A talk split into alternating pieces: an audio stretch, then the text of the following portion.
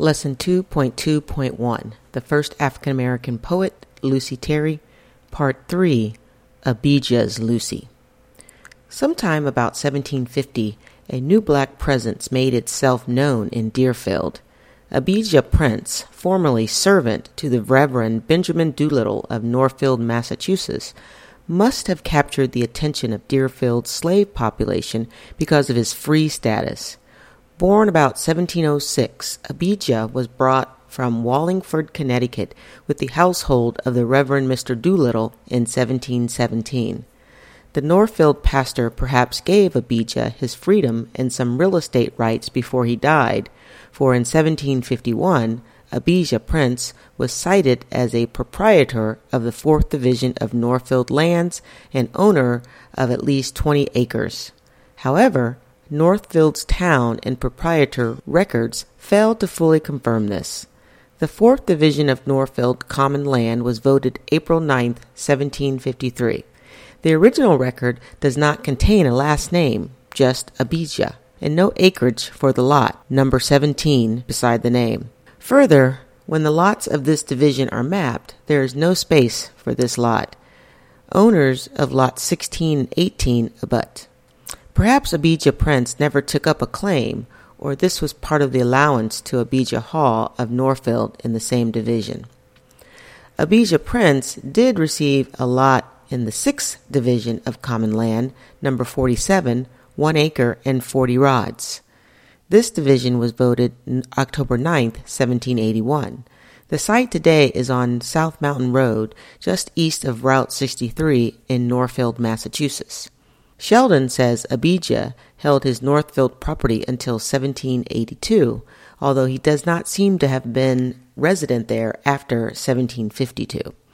On December the 10th, 1785, the laborer Abijah Prince of Guilford, Vermont, sold this lot to Samuel Merriman for 20 shillings. This seems to be the sum total of Abijah's recorded property holdings here. Doolittle, a native of Wallingford, Connecticut, was a prominent family which might be expected to have had slaves. However, Abijah, as his property is not mentioned among Northfield slaves described in a historical sketch read by Deacon Phineas Field at a meeting of the Pocumtuck Valley Memorial Association, February 25, 1879, and only by name very briefly in the Northfield town history with which George Sheldon was directly involved. Benjamin Doolittle died suddenly on January 9, 1748 or 49, and evidently left no will. In the rather detailed inventory and settlement of his estate recorded at Northampton, Massachusetts, there is no mention of slave property. It has been suggested that Abijah was granted his freedom in recognition of military service. Although Massachusetts excluded blacks and Indians from the militia as early as 1656, there is ample evidence that Deerfield slaves did see military service in colonial New England wars. Sheldon even includes Abijah's name on a 1748-49 military roll, together with Sedaughty and Indian. It is no mere coincidence that the Reverend Jonathan Ashley of Deerfield preached an evening lecture sermon addressed to the blacks of his parish on January 23, 1749. Only twelve days before, the Deerfield clergyman had preached the funeral sermon for his colleague and fellow Yale alumnus, the Reverend Benjamin Doolittle.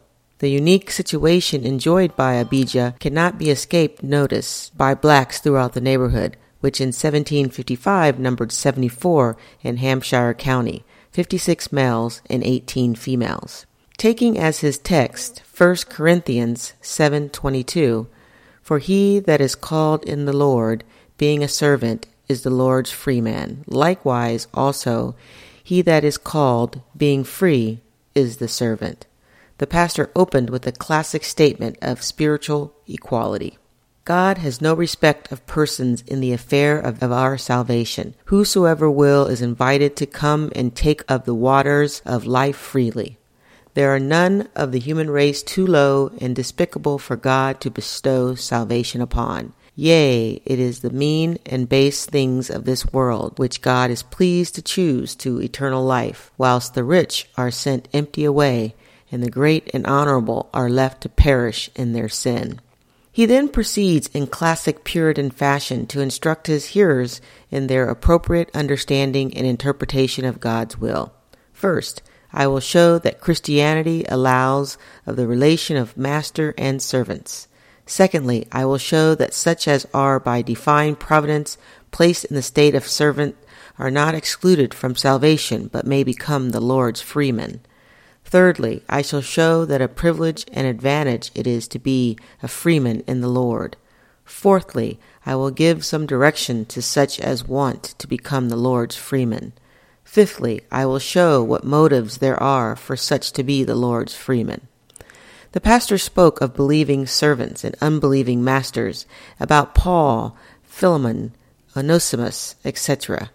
What a temptation of the devil it is, therefore, to lead servants into sin and provoke God, to insinuate into them they ought not to abide in ye place of servant, and so either forsake their master, or are uneasy, unfaithful, slothful servants, to the damage of masters and the dishonor of religion, the reproach of Christianity. The captive audience was cautioned finally.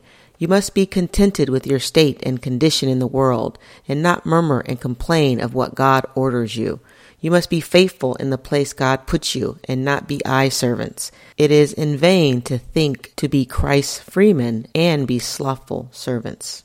The minister probably went to his warm bed that night well satisfied with his performance, while his hearers found their way to cold garret or loft still puzzled. Why, they must have wondered, could Abijah come and go as he pleased, decided for himself what work he would do, and be able to play court to one of their number, the loquacious Lucy. What was it that allowed Abijah to do what they could not, and how could they become like him? Abijah persevered and prevailed. Abijah Prince and Lucy Terry, servant to Ebenezer Wells, were married May 17, 1756, by Elijah Williams. Lucy, it would thus appear, was still a slave upon her marriage. This was a situation George Sheldon suggests might have been to Ebenezer Wells' liking, who might have hoped to profit since the offspring of such a marriage followed the condition of the mother. However, in this instance, the children of Abijah and Lucy were free, nor is there further reference to Lucy as servant or slave. That the union was performed by a justice rather than the pastor does not infer any censure on the part of the church marriage was viewed as a civil contract, the proper function of magistrate, and not of the minister or in colonial New England. Although the Reverend Jonathan Ashley solemnized a good many, civil marriages appear increasingly during the 1750s. Deerfield church records show the pastor performed only one marriage in 1756. Perhaps Ebenezer Wells granted Lucy manumission in recognition of a quarter century of faithful, if involuntary, servitude, or maybe Abijah was her champion and the means of her emancipation. The couple set up housekeeping a little to the east of the village, on land owned by Ebenezer Wells at the eastern end of his property, part of Lot 26, purchased 39 years before. If Abijah was not possessed of land of his own, he gave it to his name. The nearby brook was long known as Bijah's Brook. Also nearby was Abijah's Hill, where Laurel Hill Cemetery was later laid out. Abijah Prince was industrious and carried accounts with several individuals and merchants of Deerfield, as revealed in the account book collections of the Pocumtuck Valley Memorial Association Library. Perhaps his wide ranging activities involved securing his wife's freedom. Dealings with Elijah William between March and June 1756 included his purchase of mugs of cider, a knife, cloth, and a drum rim, for which he paid in salmon.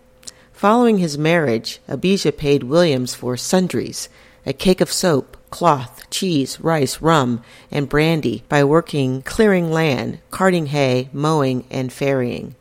Abijah was employed by Deerfield's minister, Jonathan Ashley, cutting brush and wood, mowing, and sugaring between February 1756 and November 1759. That Abijah was fully aware of political conditions of the world in which he lived is clearly indicated by the charge of Dr. Williams on October 31, 1765, recording five births, ten pence entered on the books of the town the day before the Stamp Act went into effect, when a tax on such official records was imposed. Abijah was about fifty years of age when he married a woman some twenty years his junior. This disparity may be explained at least in part by the disproportion between the sexes of New England's slave population. Of 2,674 Negro slaves of 16 years upwards in Massachusetts in 1755, the year before the marriage, 1,500 were males and only 855 were females. Negro males of marriageable age had almost no prospect of marrying within their age group. The union proved fruitful, for six children were born to Abijah and Lucy between 1757 and 1769. If Abijah was somewhat slow in his civil responsibilities recording births of his children, he and Lucy attended to their spiritual obligations more punctually, and each of their children were baptized shortly after birth by Parson Jonathan Ashley. Caesar, born January 14, 1757, was baptized on February 13, 1757. Durexa, born June 1, 1758, was baptized on July 30, 1758. Drusilla, born August 7, 1760, was baptized on September 7, 1760. Festus, born January 12, 1763, was baptized on January 29, 1764. Tatnai, a son, born September 2, 1765, was baptized on September 22, 1765 and Abijah, born June 12, 1769, was baptized on August 6, 1769. The names chosen reflect interest and allegiance to religion and the Bible, in which Lucy was said to be especially steadfast. Her knowledge of the Holy Scriptures was uncommonly great, and having a tenacious memory, she was able to recite large portions learned by heart over a fifty year period. Caesar was, has classical Roman origins, but figures in biblical literature. Drusilla was the name of the wife of Felix Antonius, a freed slave, who, as curator of Judea, was responsible for the persecution of the apostle Paul. Festus Porcius was procurator of Judea following Felix, and Tatnai the name of the satrap or governor of the province west of the Euphrates in the time of Darius Hystaspes.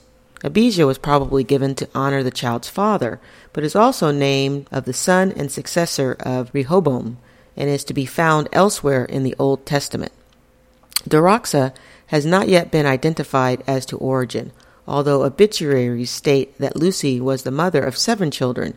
No other offspring are on record. Prince was commonly known as Bijah, and his wife went by the similar sobriquet Lucy Bijah, indicative of their local notoriety. Theirs must have been a lively household and gathering place. A new generation of young people was attracted to Lucy's fireside, where they were entertained with recitations, music, and poetry on the order of an adult literary circle. One or both of Lucy's daughters, Durexa and Drusilla, may have inherited their mother's poetic talent. Drusilla, who was also a great singer, became disabled in a town charge in 1838 at Sunderland, Vermont. In 1850, the federal census listed her, age 88, blind and a pauper who could not read or write, living with a family in Arlington, Vermont. She died November 21st. Durexa's talent may have been clouded by insanity. She died a few years previous to her mother. Festus, the second son, was inclined to festivity. He was a natural musician and could play upon any instrument, reminiscent perhaps of another parental example. His father purchased a drum rim of Elijah Williams in 1756. Abijah is said to have swapped a piece of land for an old horse, saddle, and bridle, and a fiddle, with which goods he endowed his son. Both Caesar and Festus served in the American Revolution. Caesar marched with Connecticut River Valley troops twice under Captains Caleb and Moses Montague. In the summer of 1777 and again in the fall of 1779 on northern expeditions of the 2nd Hampshire Regiment to reinforce the Continental Army. His total service amounted to two months and 25 days. Festus, age 16, stature 5 feet 3 inches, enlisted in the Continental Army from Stockbridge, Massachusetts in the summer of 1779 and appears on other Stockbridge rolls in 1780 and 1781. He served at least five months at West Point, New York, and was reported with the Artillery Regiment and in the Horse Guard.